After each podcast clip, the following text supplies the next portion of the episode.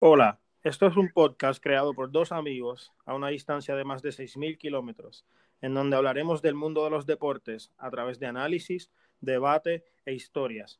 Gracias por escucharnos.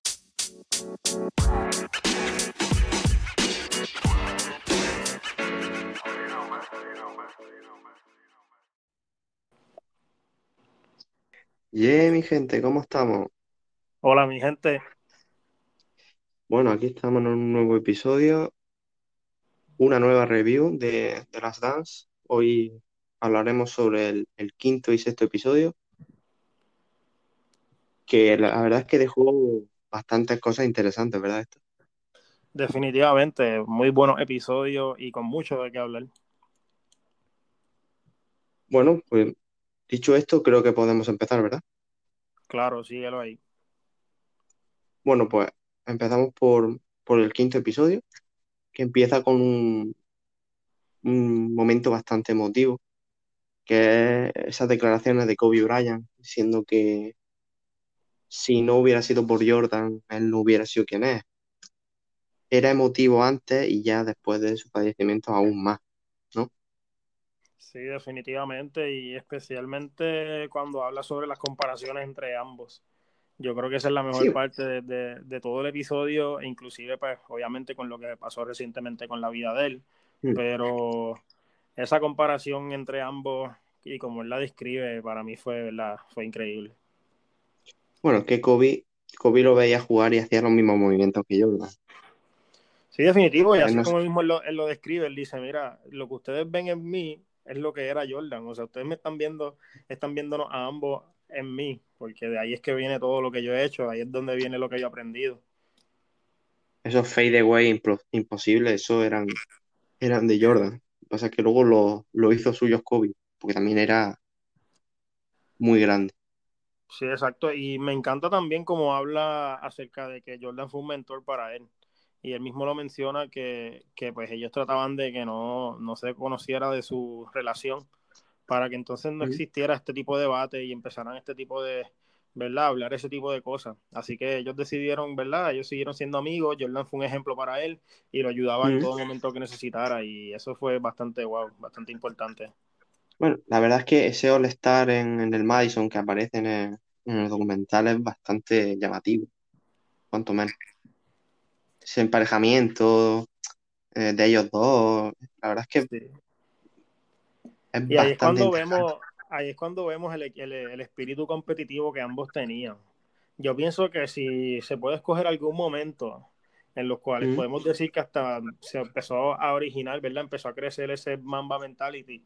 Definitivamente fue uno de esos momentos, porque Jordan mismo desde que entró y se escuchaba en el camerino y todo decía, este las quiere tirar todas y yo no lo voy a dejar. O decía, yo voy a ir a, a, a atacarlo a él y voy a comerle el cu, entre otras palabras. Sí, la verdad es que sí, la verdad es que era, Jordan era bastante así. Eh, la verdad es que eh, mencionan mucho el, el Madison Square Garden en el documental porque eh, también ese mismo año, en el 98, hablan de, del último partido que él juega en el Garden, supuesto último partido porque se especulaba con su retirada, y último partido con los Bulls en el Garden, que mete 48 puntos mientras Sí, los... y que, y que volvió, volvió a la, Retro 1 que usó en aquel momento, que Sí, para mí eso fue algo bien especial, porque ves, él también nos muestra esa parte de él que también, ¿verdad? Como quien dice, mira el pasado, ve lo que hizo y pues trató de traer un poco más de eso a ese momento y fue algo bien, bien interesante. Y un dato que resulta interesante que se puede extraer de, de esto, que lo mencionan, eh, hablan de él bastante, es como él no quería firmar con, con Nike.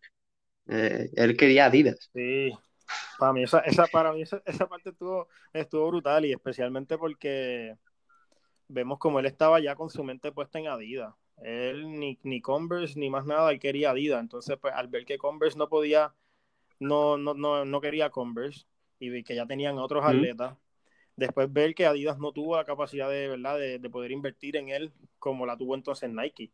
Y es algo increíble que una, una compañía como Nike en ese momento, que como ellos mencionan, era específicamente para atletismo, y tomaran esa Mm. iniciativa, pagaran mucho más que, la, que los competidores y lograran quedarse con Michael Jordan. Y ¿sabes? Ese fue el comienzo de todo lo grande que ha sido, ¿verdad? Después de eso, el mundo de los sneakers, de las tenis. Porque efectivamente, ¿cómo, hubiera... Exacto. ¿Cómo hubiera cambiado el mundo de, no ser por Jordan? Realmente, al final, Nike era una marca que, si no recuerdo mal, tenía su origen en, en la Universidad de Oregón, ¿verdad? Sí, correcto.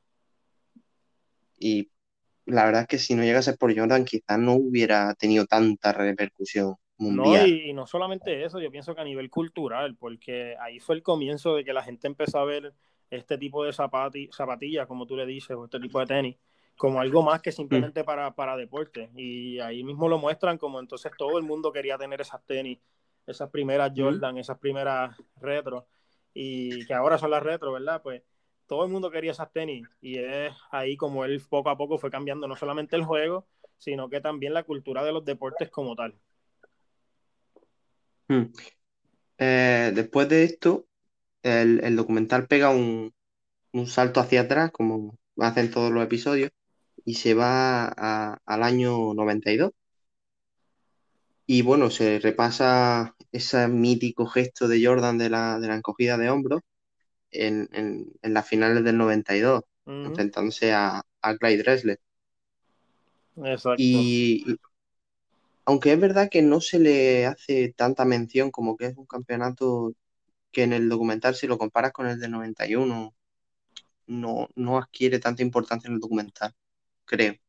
Sí, para mí como quiera, era una, una verdad, una, una final bastante interesante lo que sí es que, pues, que al momento de hacer el documental, imagino que pierde un poco de valor el hecho de que, pues, el primero es ese primer campeonato de Michael Jordan, el que no había podido lograr, el que necesitaba para estar en la conversación de Larry y de Magic. So, ese tuvo mucha importancia. Y al igual ahora el tercero, eh, pues también lo ponen por encima de ese segundo, porque es el que consigue el tripit, ¿verdad? Y es en el que logra escalar muchas otras cosas. Así que yo creo que por eso que, no, se habla tanto de, este segundo, pero al igual, ¿verdad? El segundo, el segundo es quizás el menos importante, bueno, el que menos repercusión se le ha dado, ¿no? Porque eh, el tercero es el último antes de su retirada, eh, luego vuelve y gana con el, con el récord de en ese momento de victoria en temporada regular. Entre unas cosas y otras, al final este, este título del 92 se, como que se olvida un poco, ¿no? Sí, no, y que también fue una, serie que giró en torno de ellos todo el tiempo. No tuvo sus juegos tan mm. clásicos como serían otras series, ¿verdad? Como sería el anterior contra los Lakers, que tuvieron juegos bastante, ¿verdad? Con bastante impacto en el futuro. Sí. Sí. Em, por ejemplo, fíjate, Jordan, Jordan era, era el jugador perfecto, ¿no? Pero si en algo quizá flojeaba era, era en el triple, ¿no?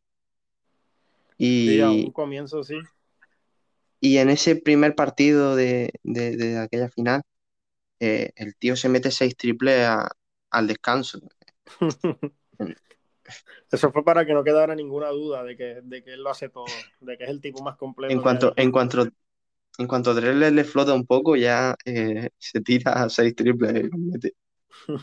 Sí, es que, y es que ahí vemos esa, esa, ¿verdad? esas ganas que él tenía y eso, y ese pensamiento de simplemente no darle oportunidad al, rival, o sea, dominar todo el juego y esa mentalidad de nunca, ¿verdad? Nunca cansarse, darlo todo, y eso es algo pues bien distintivo de él. Mm. O sea, y ya después de esta final, bueno, pues llega ese verano del 92 que es ampliamente conocido porque, bueno, son los Juegos Olímpicos de Barcelona y y, va ese equipo legendario con Magic Johnson, Patrick Ewing, Carmelo, John Stockton. sí, posiblemente, bueno, no posiblemente, ese fue el equipo más importante en la historia del baloncesto. Sí, ese equipo era espectacular. Y aquí entra por fin la figura de Tony Kukoc, que no ¿Qué tanto te gusta Tony Kukoc? Es que creo que en Estados Unidos no se le da la importancia que tenía aquí. Sí, estoy de acuerdo, estoy de acuerdo. Ahora, ahora, la diferencia de Kukoc con, con el quizá el baloncesto actual es que en ese momento el, el baloncestista europeo era muy, muy maltratado en, la... y, eran completamente infravalorados en esos momentos también. Claro, o sea, ahora, por ejemplo, eh, casos como Novitsky y Pau Gasol, que al final toda su carrera la han hecho en, Estados Unidos, quizás eso ha, cambiado, ¿no? Pero sí, no, definitivo, y cuando... fue uno de los que empezó a abrir esas puertas. Sí, Petrovic, ese tipo de jugador de la antigua Yugoslavia. Era el que. Lo que sí creo es que, lo que sí creo es que Kukoc tuvo mucha mala suerte, porque ya desde que él llegó ahí, el hecho de que Jerry Krause lo, lo quisiera tanto y ahora también de él, creó como que esa espina y esas ganas de hacer lo que da mal de parte de Pippen y Jordan. Y eso pues, se, transmitió a todo el equipo y decidieron ir completamente tras de él y hacer lo que da mal y eso fue lo que lograron en el primer partido. Sí, de hecho lo dice tal cual Jordan. Dice, yo lo que quería era joder a... que lo dice tal cual. A, a Jerry Krause. Perdón por, la palabra, pero... Sí, no, sí. lo dice tal cual. y, otra cosa que, y otra cosa que me encanta, pues que en ese sentido, inclusive cuando sale Kukoc hablando, ¿verdad? De cómo fue que pasó la cosa él tampoco mm. entendía bien por qué era ese odio que él sentía de los otros jugadores hacia él. Sí. Porque ellos ni lo conocían, él lo dice, como que esta es la primera vez que los conozco y ya me están tratando así. No, algo que, bueno, luego, luego cambiaron de opinión porque se, volvieron a enfrentar, porque hay, que tener en cuenta que el primer enfrentamiento fue en, la fase de previa, en la fase de grupo de, aquella Olimpiada. Y eh, y, al y se enfrentaron también en la final. En la final, Kukoc hizo un, gran partido. Sí, pudo, pudo volver y pudo demostrar, ¿verdad?, que aquello no fue, no fue el jugador que era normalmente. Eso fue un mal juego. Y tuvo muy, muy, muy buen partido en esa final. Y mm. yo creo que entonces, como tú dices, cambiarán de opinión. Sí, eh, otro aspecto que también se destaca de, este Dream Team es, eh, ah, se habla sobre esa especulación que existe de que eh, Jordan vetó a, a Isaiah Thomas del equipo olímpico. Y, él lo niega, ¿no? Pero yo ya no sé hasta qué punto realmente influyó en aquello. Sí, pero también vemos como entonces no era solamente él, ya este, fueron todos los otros jugadores y yo pienso que al final puede que esa haya sido la mejor decisión. Sí, la verdad es que Isaiah podía haber afectado mucho a la química del equipo. Al final aquellos Pistons eran los Bad Boys por algo, ¿no? no caían bien a nadie. Y otra cosa que también en ese episodio fue muy interesante fue el hecho de que cuando contaban la historia de cómo fueron las prácticas y cómo fue ese scrimmage que tuvieron en una práctica donde el equipo de Jordan mm. estaba perdiendo contra el de Magic. Es verdad. Y Jordan sola, como que decidió él solo tomar el control y él ganó el juego para el equipo. Y, y, y mientras tanto Magic diciendo, será desgraciado este tío. Y ahí, y ahí es que está lo brutal, porque entonces tú ves como inclusive Magic y Bird, que ya pues, poco, poco a poco habían pasado su prime, se fueron dando cuenta que ya en la liga no era de ellos, que ya la liga pertenecía a un hombre solamente y era Michael Jordan. Bueno, e, eso se ve al final, eh, es rivalidad sana. Eh, no lo mencionaba antes, pero en ese All-Star del Madison, ¿quiénes son los entrenadores? Eh, uno es la River. Exacto. Creo que, creo, que era el coach de Indiana y, aparece en el vestuario y sí, Sí, exacto. Sí, no, definitivo. Ellos compartieron muy buenos tiempos, no solamente con el equipo ¿verdad? de Estados Unidos, pero este, como siete estrellas de la NBA. Eran rivales. Era una rivalidad sanísima. Sí, sí, es que pues, había ese nivel, ese respeto, que es lo que mismo Jordan mencionó en otro episodio sobre Isaiah Thomas, que él sentía que Isaiah Thomas no, le, no, le, daba el respeto que él le, le daba a él. Y entonces, pues ahí es que tú ves, por eso es que entonces se valoran tanto los jugadores. Y tú ves que estrellas de ese nivel, pues ambos reconocen, ¿verdad? Lo especial que son cada una. Y eso fue una de las cosas que abrió paso a que ese equipo Dream Team, no solamente por calidad, pero también por la química que tenían, pues fuera tan grande.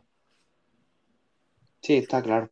Bueno, pasa eso y, el documental vuelve a, 1998 y, en él se habla un poco de, de esa locura que hay en todos los pabellones del país para ver a Jordan. Sí, que está pasando todo el tiempo. Con esa retirada se especulaba y tal. Él no terminaba de confirmarlo, que sí, sí, que sí, no. Sí, no, y que todo el mundo entonces pensaban que era su última oportunidad para verlo y todas estas cosas hicieron que aún más creciera, ¿verdad? Las ganas de poder verlo en ese momento. sí, la euforia de la gente en la calle, esa locura de paganos ya no. Yo creo que ese, ese movimiento creo que solo lo ha hecho Jordan. Se han retirado grandes jugadores. Yo creo que. Sí, ¿no? Mm, y, y sería, podría ser otro tema excelente para otro video. El qué hubiese pasado si Jordan se hubiese quedado esos dos años más. Posiblemente pudo haber ganado ocho campeonatos. Eh, pero eso es tema para otro, otro episodio. Bueno, es que también bajó mucho su rendimiento, pero bueno, eso es tema para otro episodio. Bajó mucho su rendimiento quizás en posteriores, pero, pero bueno, eso lo dejamos para otro sí, para después, para después. Y, y, yo que con esto ya creo que podemos dar más o menos el, el paso a, al sexto episodio, ¿no? Creo que no me dejo nada. Sí, yo creo que ahí está, está lo, lo, cubrimos casi todo. Y el próximo episodio empieza más o menos con la misma, ¿verdad? Con lo mismo sobre que hay fanáticos en todos lados. Que ahí como podemos ver mm. que entonces Michael empieza a tener un poco de problemas con ser esta persona, una de las personas más famosas en el mundo en ese momento. Que ya él era una celebridad, no simplemente un atleta. Y vemos como poco a poco él va teniendo problemas con eso y ahí es que empieza entonces también toda esta problemática del equipo, que, y es cuando entonces sale el libro de Smith eh, sobre Jordan, que se llamaba The Jordan Rule. Sí. Y entonces, entonces él empieza a hablar que él no era amado en el equipo, que él era bien fuerte con los otros compañeros. Pero claro, si no me equivoco, eso fue en el año 93, ¿no? previo a la final contra Phoenix. exacto. Sí, sí, sí. Sí, eh, el, tal, el tal Sam en mí, la verdad es que publicó este, este libro y, y pudo afectar completamente al equipo negativamente. Él decía que, que, iba a afectar positivamente y quizás lo hizo, pero... La realidad es que al final del día funcionó yo creo que positivamente. No era la mejor, ¿verdad? La mejor situación para que así pasase, pero, pero eso fue lo que pasó. Eh, al, al mm. momento, pues probablemente habrá creado algún tipo de discusión entre ellos, pero al final lograron el campeonato, que era lo que querían. Y incluso sí, logró, está claro. logró que se unieran más como equipo, porque inclusive lo vemos cuando entrevistan a jugadores de ese tiempo y ellos mismos mencionan como que no, nosotros teníamos la, la espalda de, de, Michael y lo íbamos a proteger. Bueno, que ahora eh, se, se, le acusa a Horace Grant, ¿no? Un poco de, del tema. Sí, sí, se le acusa y yo, y yo creo que pues también tiene mala suerte porque él era el que era, como él mismo lo menciona, él era amigo de, del que escribió el libro. Pero mm. después vemos como inclusive al día de hoy, algunos de esos compañeros, como fue Armstrong, que dijo, yo no creo que fuera Horace nada más. Él dice que pudo haber sido alguien tanto de la gerencia, del coaching staff o cualquier otro jugador, que él dice que no fue Horace Grant nada más, que pudo haber sido cualquier otro. Sí, está claro que para hacer un libro de esa categoría tienes que tener filtraciones diferentes. Sí, exacto. Ese periodista, para no perder su credibilidad, al final yo creo que requería un poco eh, un, confirmar sus fuentes, ¿no? No porque ahora sí, Gran le diga una cosa. Está claro. Y... O sea, yo poco de verdad en eso, pero ¿qué jugador mmm, superestrella no es un poco tirano? Sí, no, y lo vemos, porque es que pues si tú estás a un nivel, tú también quieres exigirle a tu equipo que trate de estar lo más cerca de ese nivel posible. Claro, y... eso se, eso además, toda, todas las estrellas se ha dado, o sea, Kobe, por ejemplo, todos los que compartieron vestuario con él, que era un tío que el entrenamiento era exigente y, y hasta un nivel, digamos, eh, pedante, ¿no? O sea, Sí, cada uno tiene su estilo también de, de, liderazgo, porque por ejemplo podemos ver a tipos como Nowitzki o el mismo LeBron. Son este tipo de mm. líder que pues tal vez no es todo el tiempo hablando, pero que también lideran, por ejemplo. Y pues entonces el estilo de Jordan era comunicarte todo el tiempo lo que él esperaba de ti. Y eso es algo que pues también debe ser respetado. Sí, o sea, al final cada eh, son personalidades distintas. Al final esto es un deporte en el que hay muchas personalidades distintas y, y, y, los equipos que normalmente ganan son porque son personalidades que al final eh, sí, conectan o saben convivir.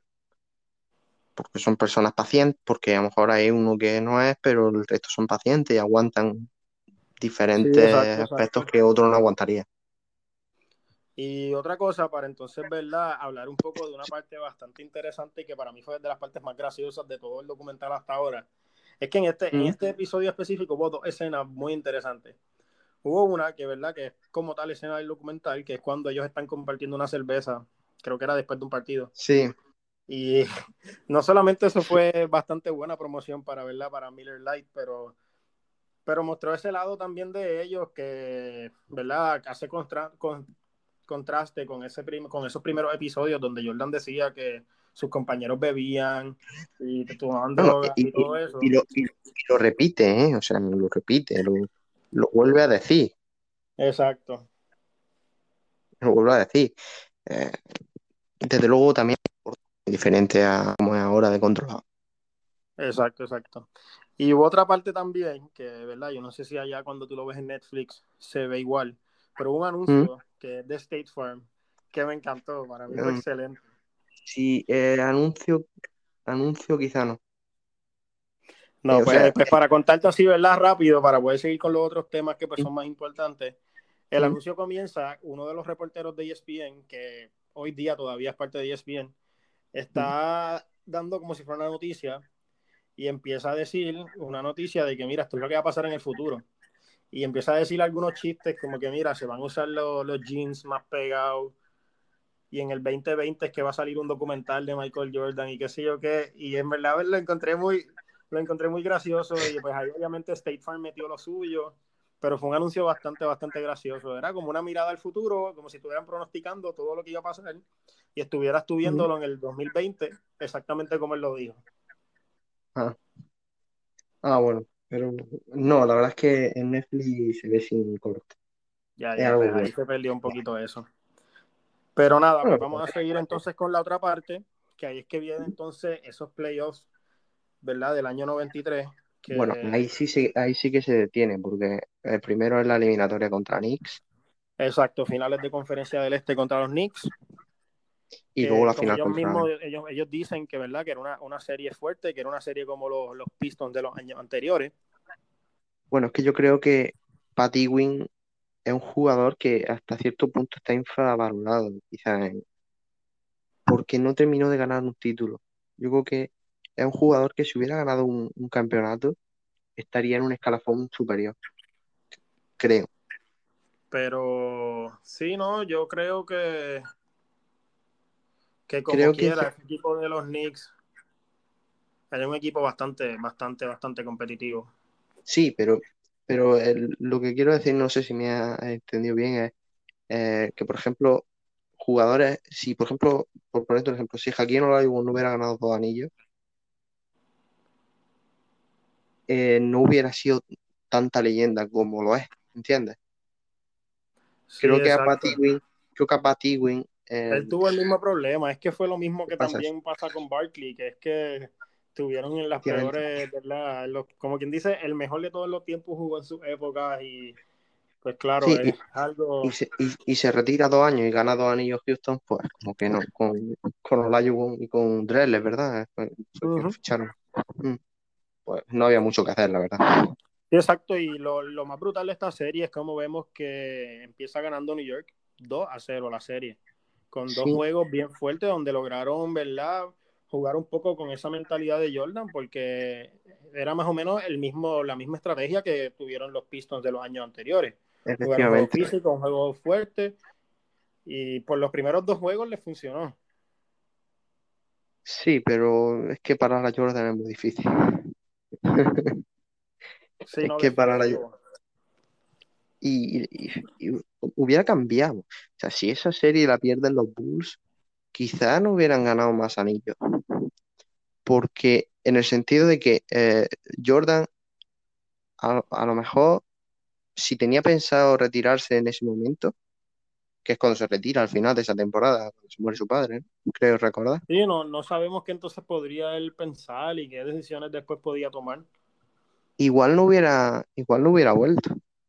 No, y también su, su legado en el baloncesto hubiese, hubiese bajado un poco, porque como mismo mencionan en este episodio, el ganar dos títulos consecutivos, muchos otros ¿verdad? jugadores lo han logrado, pero ganar esos tres títulos consecutivos, Eh, mencionan ahí que te pondrían el Mount Rushmore del baloncesto, que es que te pondrían esos top cuatro o cinco jugadores de la historia.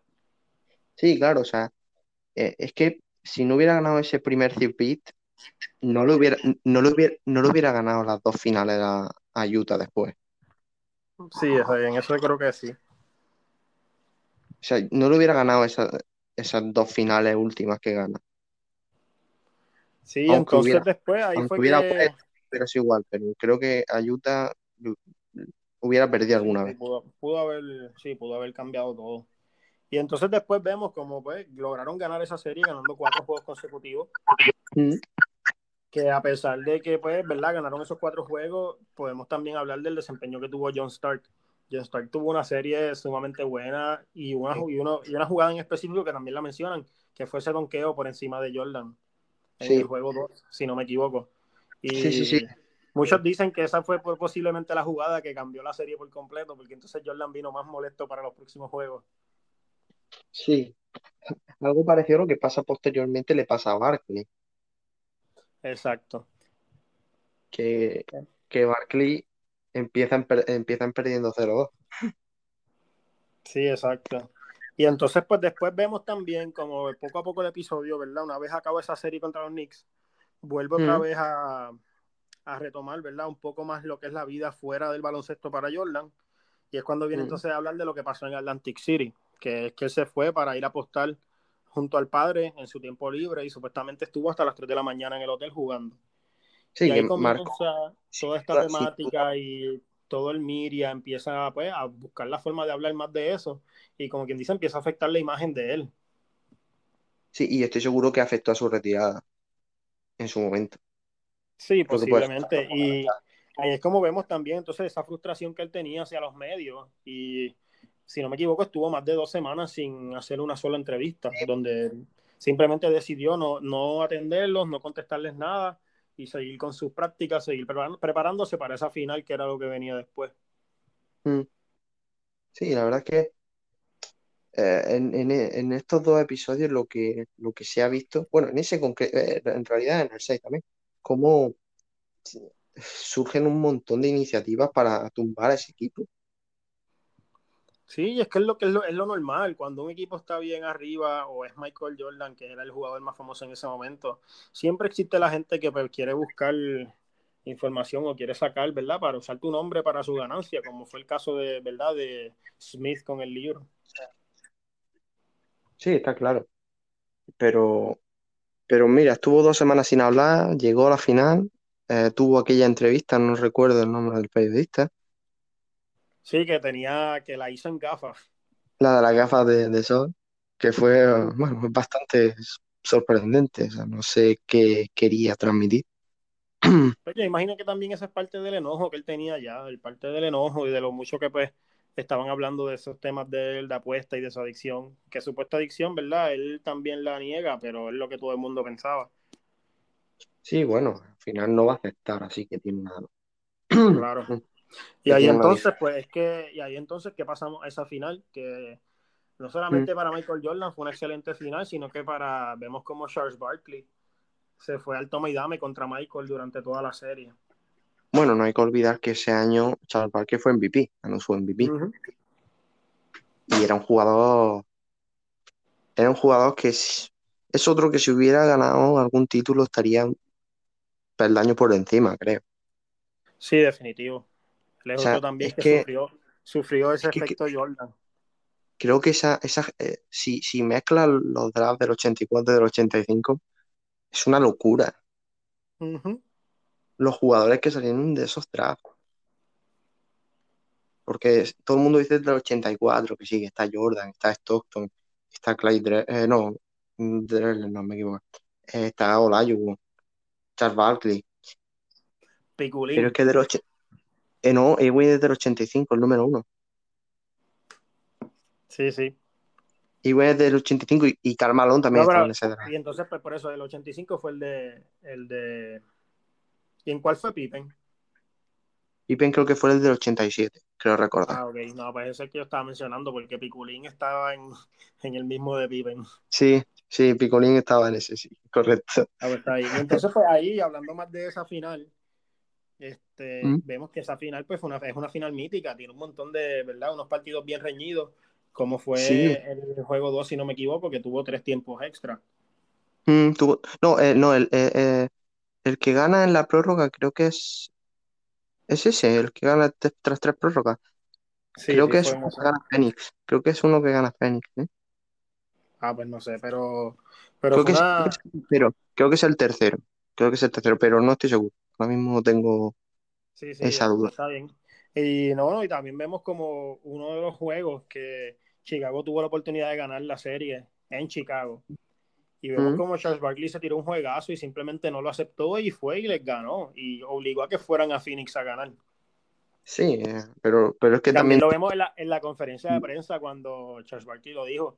Que dijo, mira, todas las personas que tienen escrito en las ventanas campeones y toda esa cosa, pues pónganse a borrar que todavía no son. A mí me encantó. Sí, pero es que luego Jordan responde y dice, le dice, yo me voy a llevar solo un traje. Y la realidad es que esa mentalidad, esa mentalidad, me imagino que pues, le puso un tipo de verdad, no, no presión, sino que una, motivación extra a, su, a sus compañeros. Porque todos dicen como que este loco viene con esa mentalidad y funcionó tan bien. Eh, sí, si hubieran perdido ese partido, hubieran perdido esa final, seguro el séptimo partido era Es muy difícil un juego 7 de visitante, así que sí. No, y, sobre todo también con la remontada con la que venía. Porque no, y que también, y también pues vimos ese tiro sumamente importante de Paxson en ese momento. Sí. Como que lo que todo el mundo pensaría que sería Jordan el que tomaría el último tiro. Sí, bueno, lo que se como inclusive dijo, como, como inclusive dijo el coach, mira, a mí no me importa que nos mate cualquier otro. Pero a Jordan, cada vez que toque la bola, vamos a ponerle dos encima y vamos a hacerle el trabajo difícil, que si nos van a ganar, nos ganen con otro. Y efectivamente fue lo que pasó. Bueno, pero eso también hay que mencionar lo que, lo que sale en, en los primeros episodios, ¿no? Que, que Jordan era un tío que medía 38 puntos por temporada, pero luego en playoff Chicago no, no terminaba de, funcionar porque era el solo. sí, sí, vuelve a, ese patrón de que lógicamente ningún jugador puede ganar solo. Sí, exacto, ¿no? Y definitivo. Y ahí vemos pues desde los primeros episodios a este, vamos viendo como cuando, van al pasado, esa mirada, ¿verdad? Que como fue creciendo la, carrera de Jordan y como él fue cambiando como jugador. Sí, la verdad seguía siendo ese líder, estaba dispuesto, ¿verdad?, a hacer a sus jugadores, a los jugadores que estaban con él mejor. Y yo creo que eso fue lo que lo hizo a él estar por encima de todos los demás. Sí, la verdad es que el documental eh, en, su total, ese, esos saltos estilo eh, El Padrino 2, por poner una comparativa cinematográfica, la verdad es que está muy bien. O sea, como te, te van haciendo ahí, como te van manteniendo viva la historia, ¿entiendes? Sí, y a pesar de ser en orden cronológico, a mí me ha gustado mucho la forma en que pues van hacia el pasado, vuelven y vuelven otra vez al pasado. Ese movimiento constante, ¿verdad? Trayéndonos diferentes, diferentes tiempos. Y lo han hecho de una forma muy, ¿verdad? Muy sutil, como diría.